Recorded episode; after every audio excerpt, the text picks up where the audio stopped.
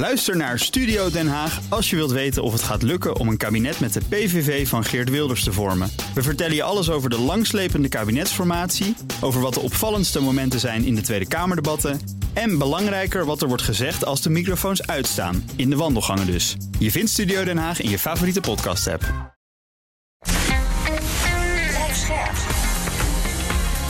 BNR Nieuwsradio. Boekenstein en de Wijk.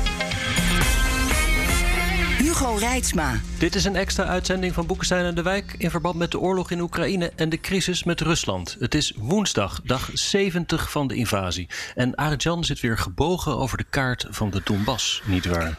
Ja, er is best veel gebeurd. Uh, allemaal uh, Russische raketten. Uh, op elektriciteitscentrales, substations in Lviv.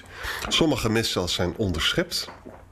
Maar ook dus cruciale uh, treinstationnetjes of misschien uh, gewoon treinrails in Centraal- en West-Oekraïne, maar ook in het oosten. Als je even kijkt op de kaart en je trekt een lijn van Kharkiv naar Saporizia, dan kom je in het pla plaatsje tegen Dnipropetrovsk. Dat lijkt me nou precies zo'n plaatsje dat je dus ook nodig hebt om de wapens daar naartoe te krijgen, naar de Donbass. Dat is dus aangevallen. Donetsk, zit je dus in de Donbass zelf, is ook aangevallen met missiles. Kirovohrad, dan zit je in het centrum. Venetia zit je nog meer naar het westen. En Lviv, had ik al genoemd. En Volovet zit je dus in het, in het uh, zuidwesten. En Kiev ook nog trouwens. Ja. En, en in de FT staat dat het gedaan is met uh, Russische bommenwerpers uh, over de Kaspische Zee. Maar Rob gaat ons nu wat vertellen dat er huh? iets anders aan de hand is. Nou ja, in ieder geval zijn er zes uh, spoorwegstations uh, vernietigd. Uh, dus dat is ook niet onbelangrijk. Ik denk dat het allemaal te maken heeft met de hele logistiek van de NAVO. En daar heeft ook iets anders mee te maken. vanuit de Zwarte Zee, vanuit een onderzeeboot in de Zwarte Zee, zijn er kaliber raketten, kruisraketten afgevuurd naar ongespecificeerde militaire doelen in Oekraïne. En Shogun, de minister van uh, Defensie, die heeft daarbij gezegd van... Uh, kijk, dit toont aan dat we hoe dan ook de NAVO van uh, de NAVO altijd kunnen raken. Zeker de aanvoer van hun wapens. Hm. dus dit is een heel duidelijke waarschuwing. En het is ook wel een belangrijk signaal hoor... dat de Russen dit doen vanuit een onderzeeboot in de Zwarte Zee. Hm. En die raketten zijn precies, dat zijn cruise missiles, toch? Ja, ja, ja, en kijk, het hele punt is vanuit een onderzeeboot kan je zowel conventionele als nucleaire uh, wapens afvuren. Dus ja. Uh, ja, dit is wel een belangrijk signaal. En je zegt ook van, dit is ook duidelijk een deterrence naar. Uh, ja, absoluut. Ja, absoluut. Want zo heeft Soko de minister van Defensie het ook genoemd. Ja. Nou, verder moeten we toch even nog praten over dat uh, olie-embargo. Daar hebben we eindeloos over gesproken, maar nu weten we ja, het zesde sanctiepakket, hè? Zesde sanctiepakket. Uh, Hongarije en Slowakije die krijgen tot eind 2023. Ja. Bulgarije loopt ook nog een beetje te morren, geloof ik. Nee, het laat ook weer zien hoe uh, ongelooflijk flexibel en creatief de Europese Unie is. Hè. Twee landen krijgen gewoon iets meer de tijd en de rest doet het eerder binnen zes maanden. Ja, maar er zit Wat? nog meer in dat, uh, in dat pakket. Hè? Sperbank wordt van SWIFT afgesloten. Dat is echt de, verreweg de grootste bank van uh, Rusland. En uh, consultancies en PR-bureaus mogen niet meer met de Russen samenwerken. Dus ik denk een grote klap voor de Zuidas. Ja, die kunnen beter ja. gaan, ski gaan skiën nu. die gaan failliet. nou, zoveel Russen zijn er ook weer niet. Ook accountants mogen dat niet meer doen. Mm -hmm. Nee. Ja. Dat is wel indrukwekkend. Hey jongens, die olieprijs die kan natuurlijk, die gaat natuurlijk stijgen hè, door die sancties. Ja. En dan, dan, dan, houdt Rusland, dat compenseert natuurlijk voor een deel. Daarom is dat sanctiepakket ook zo lastig. Hey, en Kirill, hè? Uh, de oh, ja. patriarch, hoe noem je zo iemand? Die ja, de patriarch. wordt ook gesanctioneerd. Ik wist niet dat die man zo rijk was. Van de, Hugo vertelde een verhaal dat hij een heel duur horloge om had. En dat moest dan weggepoetst worden op een of andere foto. Maar de Financial Times vertelt ons dus dat hij erg uh, rijk is. Dat hij ook overal bezittingen heeft. En ook in het buitenland. En nu hij dus op de sanctielijst staat, kan hij dus niet meer naar die prachtige landgoederen. Ah. Ja. En uh, Charles Michel was in uh, Moldavië. Ja. Ja, die, die, die, is, daar, is daar aanwezig op, in, in, in het hoofdstadje Chisinau moet je eerlijk bekennen dat ik dat niet helemaal gelijk op mijn uh, netvlies had staan. en de Moldavische president is een mevrouw, die heet Maya Sandu. En die heeft hem dus ontvangen. En de EU belooft meer steun. En uh, het is trouwens wel interessant als je daarin kijkt. Ze hebben eerder dus al 13 miljoen humanitaire hulp gegeven. 15 miljoen voor wat ze noemen migratiemanagement. 15 miljoen voor grensbewaking. En de krijgsmacht kreeg in 2021 7 miljoen. Want je weet dus dat de Moldaviërs die hebben, hebben 100.000 Oekraïners opgevangen op een bevolking van 2,6 miljoen. Ja? En uh, direct na de aanval heeft Moldavië overigens ook een, eh, een, eh, aanvraag gedaan voor de EU-lidmaatschap. Ja. Dus nu staat Louis Michel staat daar. Met uh, aanbod van militaire hulp voor een land dat dus mogelijk ook nog op de hitlist van Poetin staat. Ja, en niet echt een krijgsmacht heeft die heel veel voorstelt. Dat, is, dat mag wel even duidelijk zijn. Hmm. Ze zijn op dit ogenblik ook aan het nadenken hoe ze dat moeten organiseren. Maar daar zijn ze een beetje rijkelijk laat mee. Van moet, eigenlijk wilden ze een, een krijgsmacht hebben ja, zoals elk ander land dat heeft, die in de frontlinie zit, dus met veel tanks. Uh, adviseurs die hebben gezegd van nou dat kun je misschien maar beter niet doen en je kunt veel beter een krijgsmacht uh, organiseren die een partisanenstrijd uh, kan beginnen tegen de Russen. Hmm. die discussie loopt al een paar jaar, maar het heeft volgens mij niet veel opgeleverd tot nu toe. Maar stel dat Rusland ook Moldavië aanvalt, gaan we dan zo'nzelfde luchtbrug van wapens naar Chisinau organiseren? Dat zou me niet verbazen. Dat zou me niet verbazen. Alleen realiseren dat uh, de, de krijgsmacht van Moldavië echt gewoon te klein is om iets te kunnen doen. Ja. Er staat een stuk in de Volkskrant over Bosnië-Herzegovina. En daar, daar moeten we misschien heel kort even bij stilstaan, omdat het een onderwerp is dat steeds weer terug gaat komen. De president van Bosnië zegt van ja, de, Rusland is, is het gewoon enorm aan het destabiliseren. Je hebt daar natuurlijk die Bosnische Serviër Dodik, hè, of Dodic, ik weet niet hoe je het moet uitspreken. En die, uh, ja, die is ontzettend bezig. Uh, en uh, echt heeft zich ook teruggetrokken uit het parlement en weet ik allemaal wel niet. Bosnië-Herzegovina zelf wil ontzettend graag lid worden van de EU en de NAVO, maar het land is natuurlijk gewoon tot op het bot verdeeld.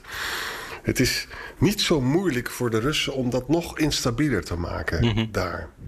Waarbij er wel gezegd moet worden dat die Dodic zelf het een lange uh, ervaring in destabiliseren. En telkens dan gaat hij weer in het gelid. Maar de laatste tijd wordt het wel steeds erger. We moeten het maar in de gaten houden. Ja. In eerdere uitzendingen, tot jaren terug, uh, heb ik jullie wel horen pleiten voor snelle toetreding van die hele regio tot de EU. Ja, wel moeten doen. De Russische invloed, dat is, natuurlijk nu alleen nog maar sterker geworden. Ja, dat is gewoon een eh, strategische fout geweest dat men daar zo enorm over heeft uh, zitten treuzelen. Men heeft allerlei berichten over en ja, die zijn natuurlijk ook niet, niet handig voor, voor die landen. Uh, over bijvoorbeeld uh, misdaad die geëxporteerd zou worden naar Europa, inclusief Nederland. dat dat een belangrijke reden zou zijn voor die landen om niet lid te mogen worden. Om in ieder geval die toetredingsonderhandelingen niet te beginnen. Ja, en nu zie je dat het hele strategische uh, idee, uh, namelijk stabiliteit in dat deel van, uh, van Europa, dat dat eigenlijk gewoon ja, te lang op zich heeft laten wachten. Ja. En dat is denk ik een groot probleem. Ik denk wel dat dus door deze oorlog in de Oekraïne... dat de kans, dus er was ontzettend veel weerstand hè, tegen, de, tegen het ja. Bosnische eh, lidmaatschap. Ik denk dat dat nu wel gaat veranderen. En volgens mij staat ja, Nederland nog steeds op de rem, toch? Uh, ja, Nederland ja, op de rem. Ja, maar, ja. Nou, Nederland gaat natuurlijk uiteindelijk ook wel om, denk ik. Uh, al was het alleen maar dat dat geopolitieke, strategische, dat stabiliteitsargument uh, wordt, wordt gewoon steeds belangrijker. Hm. Oh. Hey Rob, jij had ook weer een spannend verhaal. Ja. Met uh, dubieuze oorsprong wellicht, maar... Ja, ja, zeer dubieus mag je wel zeggen. Uh, Poetin die zou een, een behandeling voor kanker moeten ondergaan. En daarom de macht even over dragen aan Nikolai Patrushev. Patrushev is eigenlijk de tweede man uh, in Rusland. Dat is het hoofd van de Veiligheidsraad. Ja, weet je, dit is natuurlijk ook weer zo'n bericht waarvan je denkt... Uh, wat moet je ermee? In de New York Post stond die... nou, dat is nou ook niet een krant die het altijd even... goed neemt met de waarheid. Het komt uit een, een of andere Telegram channel. generaal SRV SVR moet ik zeggen, SRV is iets anders, SVR. en uh, daarin zou dit, dit zijn zou, zou dit zijn gepost. Het zou vanuit uh, de FSB komen, dus de geheime dienst van uh, Nou, wat het waard is, wat het waard is. Uh, maar ons bereiken steeds meer van dit soort, uh, van dit soort berichten. Alleen niet via de reguliere media. Uh, dus we moeten dit echt wel met heel erg verschrikkelijk veel slagen om de arm brengen. Even een ander punt, wat toch ook wel echt interessant is, is de hele discussie rond Mariupol. Hè? Ja. Wat gaat daarmee gebeuren? Ook in combinatie met uh, de hele discussie die we hebben over uh, wat gaat er gebeuren tijdens uh, die dag van de overwinning, die binnenkort gevierd gaat worden in, in, in Rusland. Het lijkt nu op uit te draaien dat Mariupol of in de Donetsk Volksrepubliek, dat is die zelf verklaarde Volksrepubliek, wordt geïncorporeerd.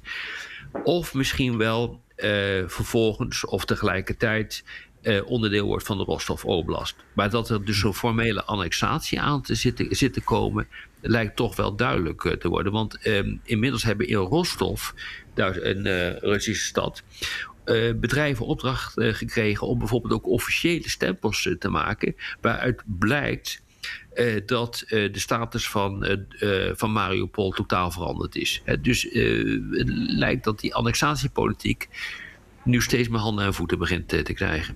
Hm. Ja, ze kunnen het ook doen, want ze zitten daar gewoon.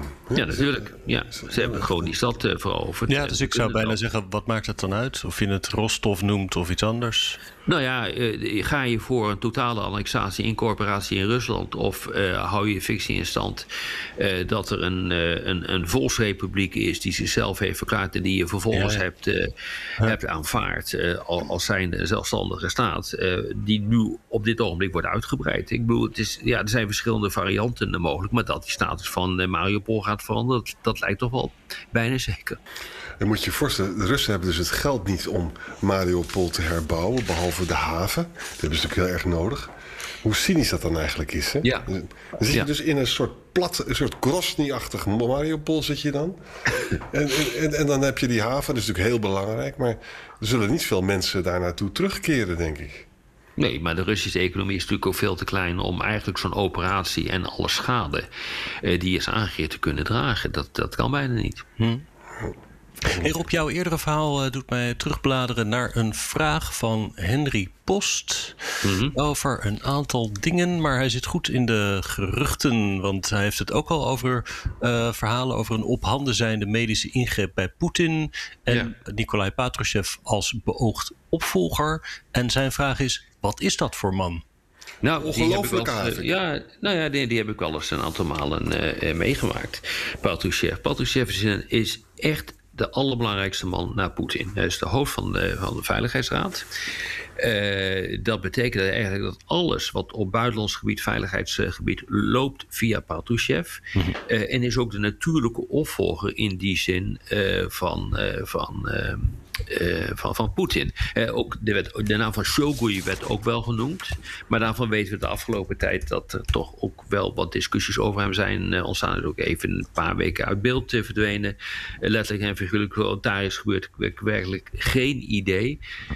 Maar Patrushev, dat is echt een hardliner. Echt een keiharde jongen die, uh, ja, die voor allerlei vervelende klussen ook op pad wordt uh, gestuurd. Dus dat is geen verbetering als die het wordt? Nee.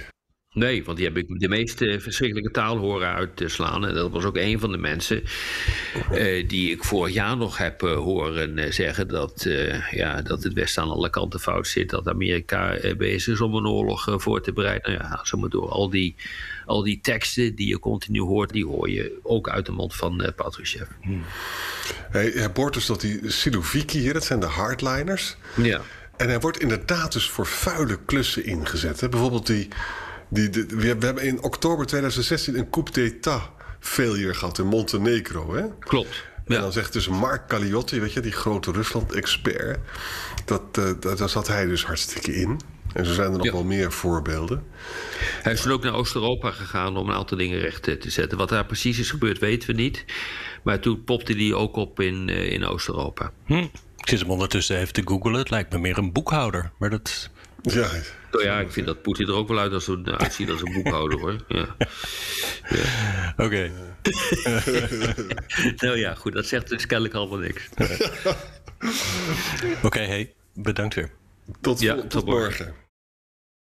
Ook Bas van Werven vind je in de BNR-app. Ja, je kunt live naar mij en Iwan luisteren tijdens de ochtendspits. Je krijgt een melding van Breaking News. En niet alleen onze podcast Ochtendnieuws, maar alle BNR-podcasts vind je in de app. Download nu de gratis BNR-app en blijf scherp.